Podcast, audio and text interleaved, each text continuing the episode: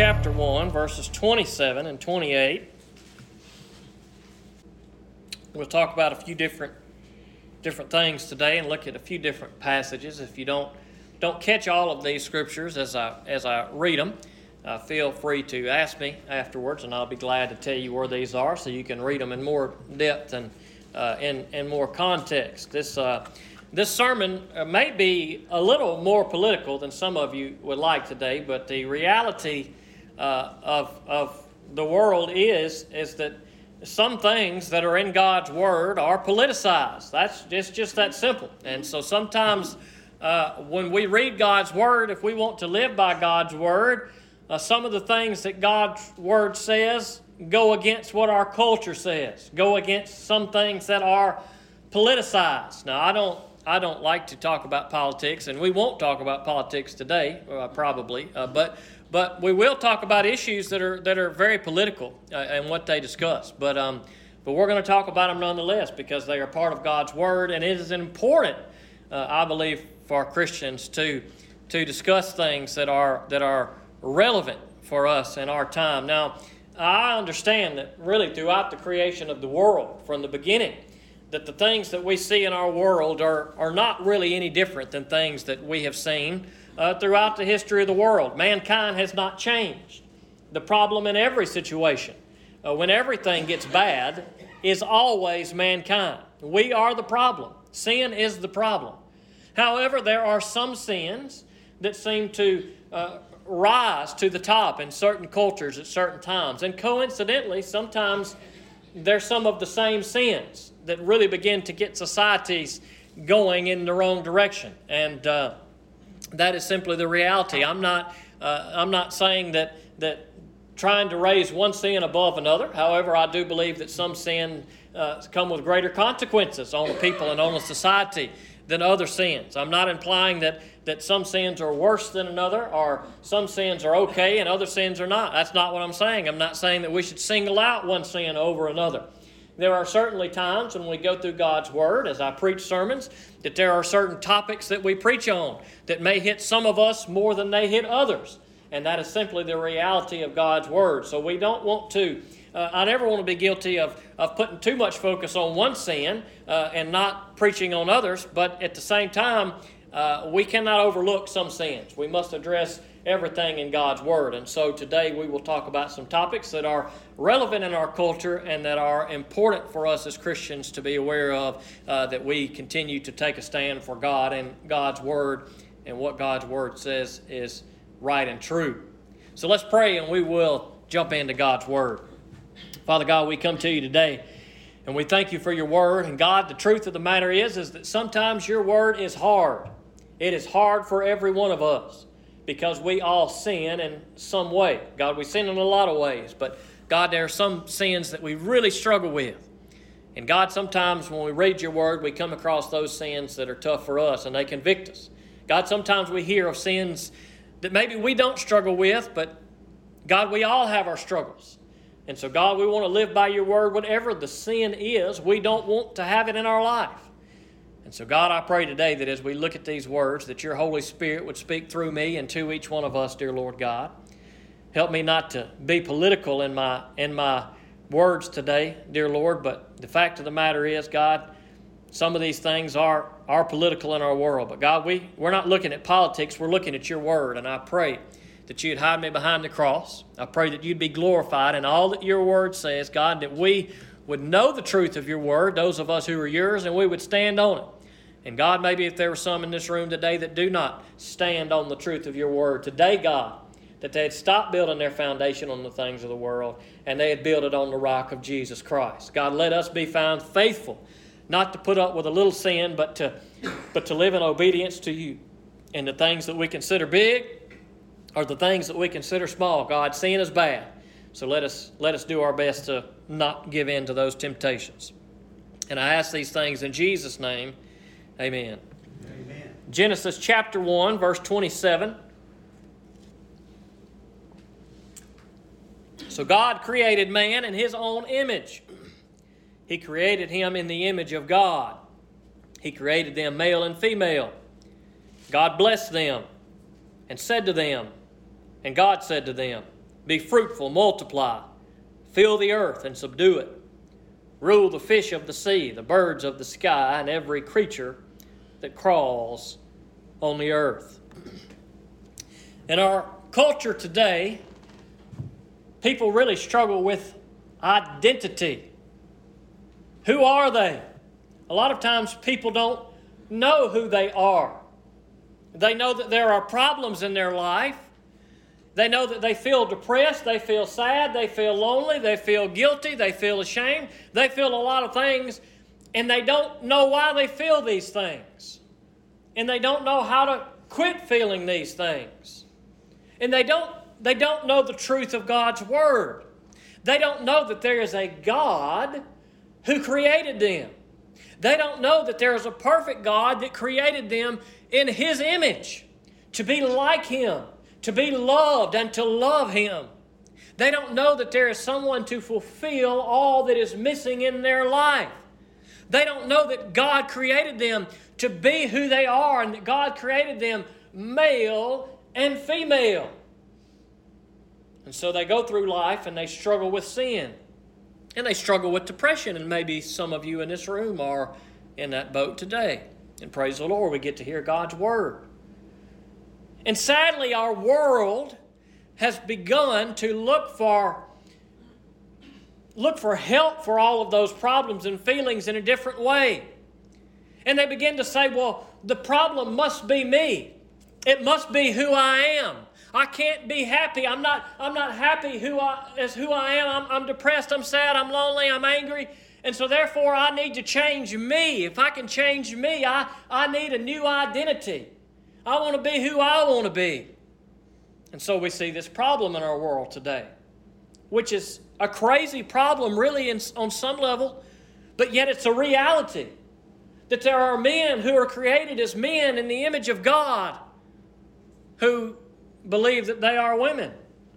And there are women created as women in the image of God, and they believe they are men and they and they place their identity and their problem and who they want to be and if i could change and be someone else then my problems would be better then i could be me but the sad reality for many people who go through this whole process of transforming who they are and to who they think they need to be is that they find, even in their new identity, they are not happy.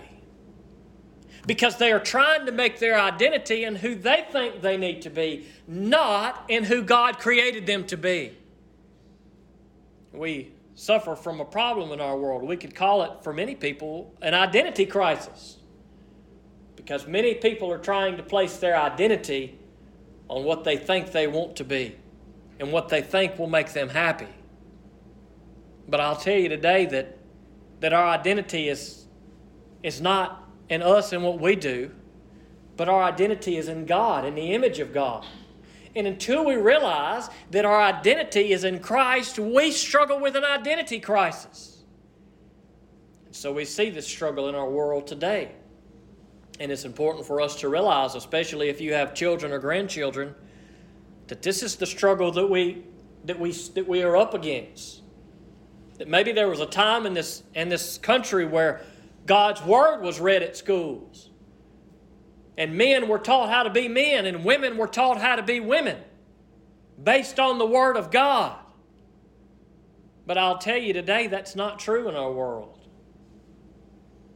That in many schools today, most schools today, they would much rather tell your son how to be a girl than they would rather tell him how to live by the Word of God. They would much rather tell your daughter how to make the transformation into a man than they would rather tell her how to be a godly wife. This is a sad reality that we live in in our world. And it's because we have separated ourselves from the Word of God. When you take God from anything, it goes downhill because only God is good. When there is good, it is because there is God. And when there is no good, there is no God. And so, throughout the last several decades, at least in our country, it's been this way in other countries for much longer. But at least in our country, for the last few decades, we have begun to take God out a little more and a little more and a little more. And see, the problem is this, and I can't remember who said this. I think it was G.K. Chesterton said something along these lines. He said, When people stop believing in God, they don't believe in nothing, they believe in everything. And that's what we see in our world today. People, people don't just not believe in God and go on about their day. No, they, they seek some God in their life, and maybe it's some of us. Because we need God, we need something to fill us, and so we make something our God. And when we don't make the God of Scripture our God, when we don't make Jesus Christ our Lord and Savior, we will make something else our God. And many people in our world today and in our culture today make their identity their God. They make their wealth their God. They make their, their sexuality their God. But those are all false gods. Those are all false gods that lead us further into sin and further into trouble as individuals and as a nation. But yet, Scripture says we were created in the image of God. And that's where our identity needs to be.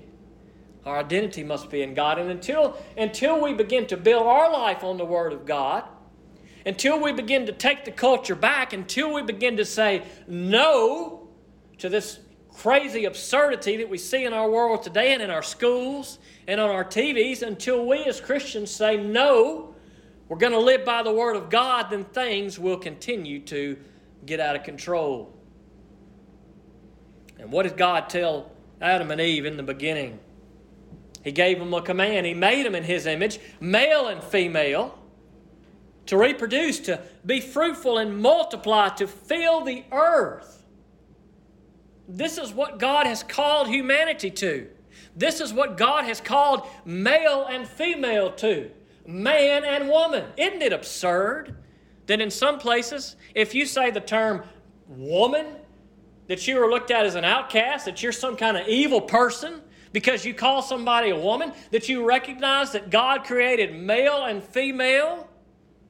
This is absolute absurdity. And our world doesn't know the Word of God, but we want to know the Word of God.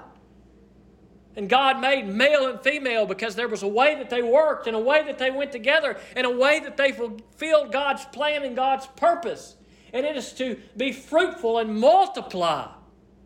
That's what God desired. God created us, I believe, because He loved us and He wanted a relationship with us. And He told humanity, You continue that. You continue to to, to create human beings. You continue to populate the earth. You continue to love your children. You continue to have a relationship. You experience that love. And they grow up. And the man shall leave his wife and unite, or uh, the man shall leave his mother and father and unite with his wife, and the two should become one flesh. And the process is repeated and repeated and repeated.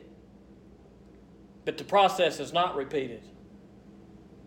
The process for many has stopped.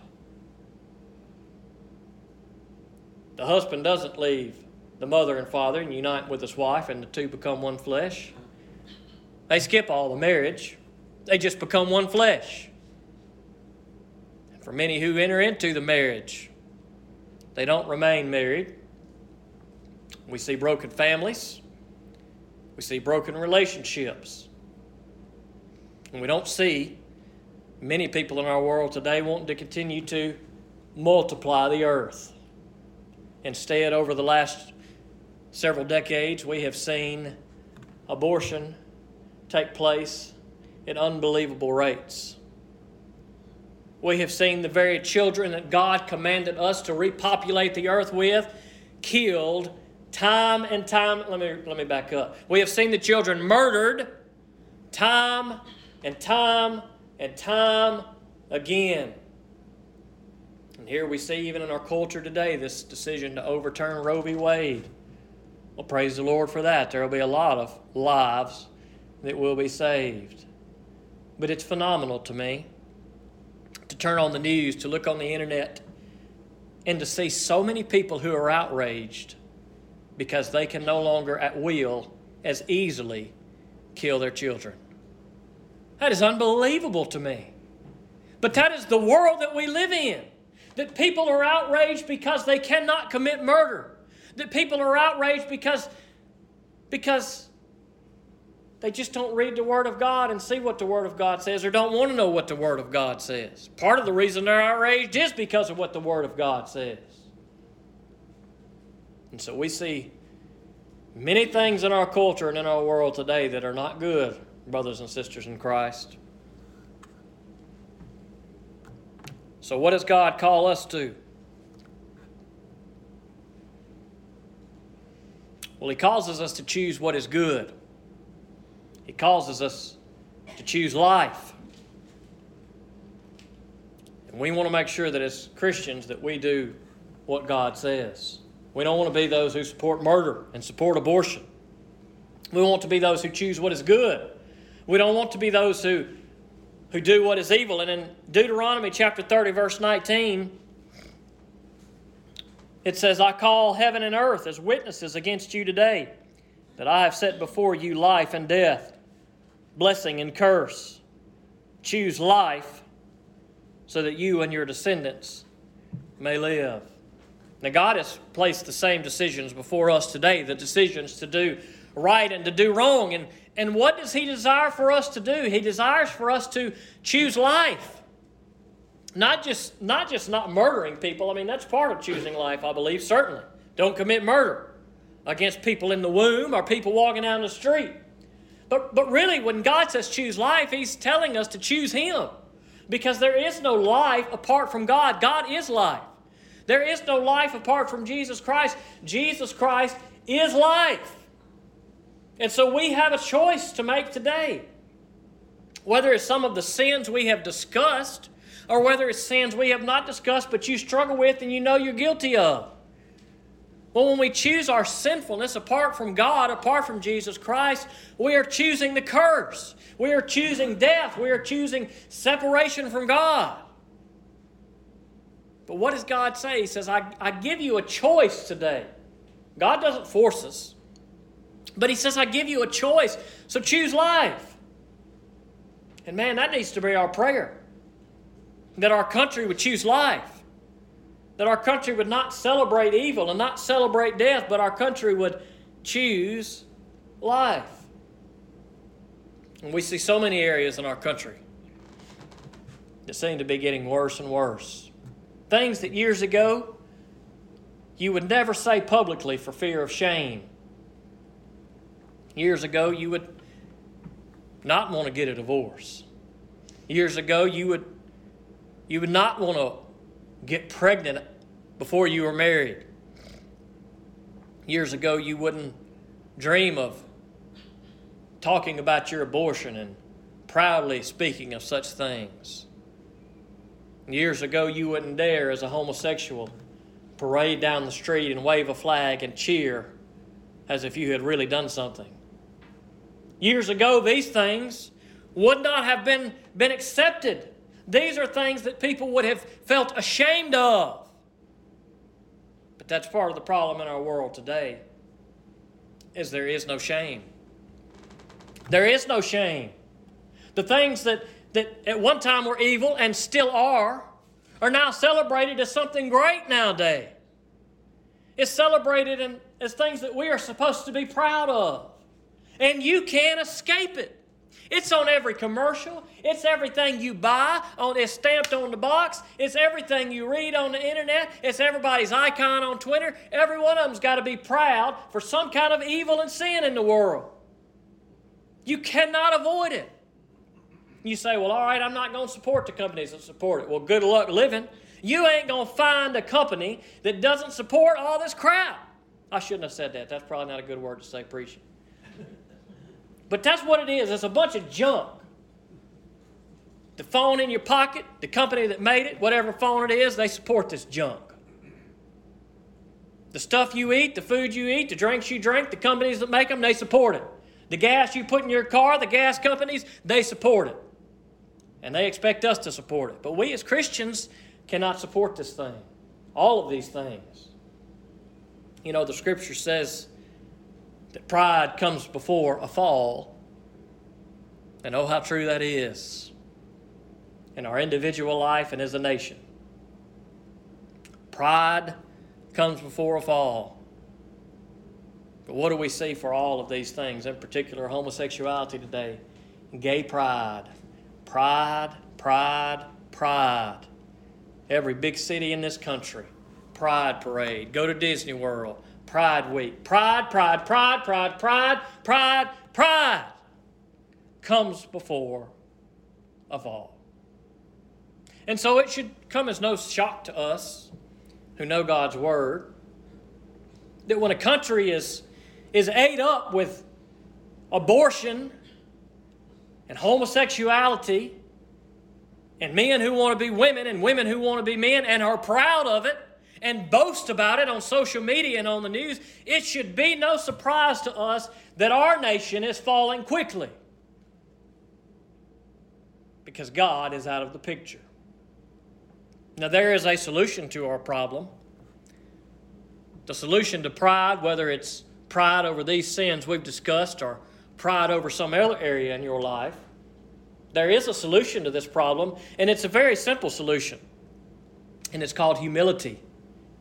This is the solution to our pride is that we learn the Word of God and the truth of God and the hard things that the Bible says are sin that we don't want to acknowledge are sin, and we say, God, I have done some bad stuff. God, I'm not going to walk down the street and wave my flag. God, I'm going to hit my knees. God, I humble myself before you because I realize that I have been living in sin. Now, that's true for all of us. Now, I know I've hit some of the big sins, right? The ones that we know, but Let's not pretend like we don't have our sin in our life. Let us not pretend that maybe we don't wave our flag of sin, spiritually speaking, and we are proud sometimes of the evil that we do because we do. But the solution is humility. James chapter 4 verse 6 says, "But he gives greater grace." Therefore he says, God resists the proud, but gives grace to the humble. Now that's that's bad news and good news at the same time. The bad news is God resists the proud. So as long as as long as we are proud in our sin, God will resist us. But man, isn't it wonderful that once we humble ourselves before God, that we can find the grace of God. That He says, You've been living in sin all this time, but but you come back to me. I forgive you. Man, that's great. That's great that Jesus Christ, the Son of God, died on the cross. He suffered punishment because he knew we were going to sin in all these ways. And he said, Look, when the day comes that you repent of that and you turn from your proud ways and you humble yourself before me, Jesus said, I'm going to go ahead and pay the price. I'm going to take care of your sin and I'm going to forgive you if you would just come before me. Now, that's good news. And maybe some of us today, need to humble ourselves before the Lord. Maybe some of us today need to say, okay, I've, I've been a little too proud of my sinful lifestyle, of the things that I have been doing. Well, today is the day that we need to humble ourselves. All of these things that we do, they're evil in our world today. I say all, that's hyperbole. You understand what I'm saying? No, many of the things that we do in our world, in our culture, are so evil. But yet they are celebrated time and time again. God's word says in Romans chapter 1 verse 32 speaking in the context here of homosexuality he says although they know full well God's just sentence that those who practice such things deserve to die they not only do them but even applaud others who practice them. Boy, isn't that true in our world today? Now, that's speaking of homosexuality there, but really that could expand to any sin. Not only does do people want to live in sin, knowing full well sometimes that God's word says this is wrong, not only do they want to live in sin, but they want you to live in sin, and they want to applaud you when you do it. Oh, you are so great. Look at you for living in sin, looking at you for doing evil. You feel good about yourself. Oh, you are so good. That's what our world says today.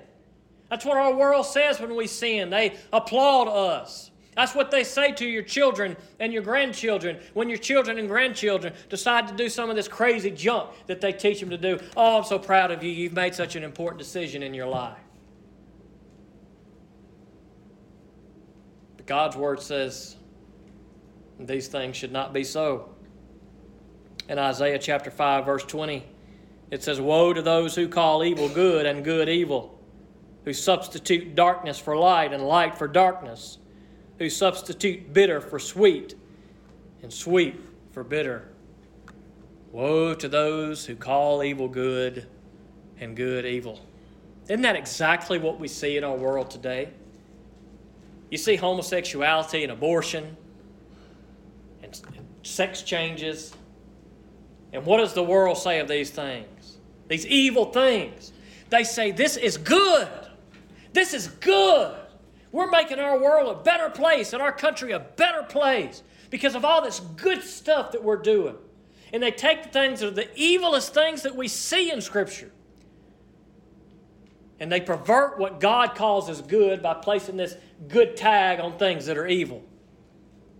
But what do they do to what is good? They call it evil. You stand up and you say, Don't murder children anymore, and they say that's evil. You stand up and you say, homosexuality is wrong and they say that's evil. You stand up and you say, if God made you a man, He wants you to be a man. And if He made you a woman, He wants you to be a woman. And they say that's evil. You say, let me tell you about the Word of God. Let me tell you that God loves you. Let me tell you that Jesus Christ died on the cross for you. And they say that's evil. Isaiah chapter 5, verse 20, it sums up our situation pretty good. What our world says is evil, the world or excuse me, what, what God's word says is evil, the world called good. And what God's word says is good, our world calls evil. We're in a bad shape, but we're not without hope. We're in a bad shape, but we are not hopeless because we still have Jesus Christ. And that is where our hope comes from.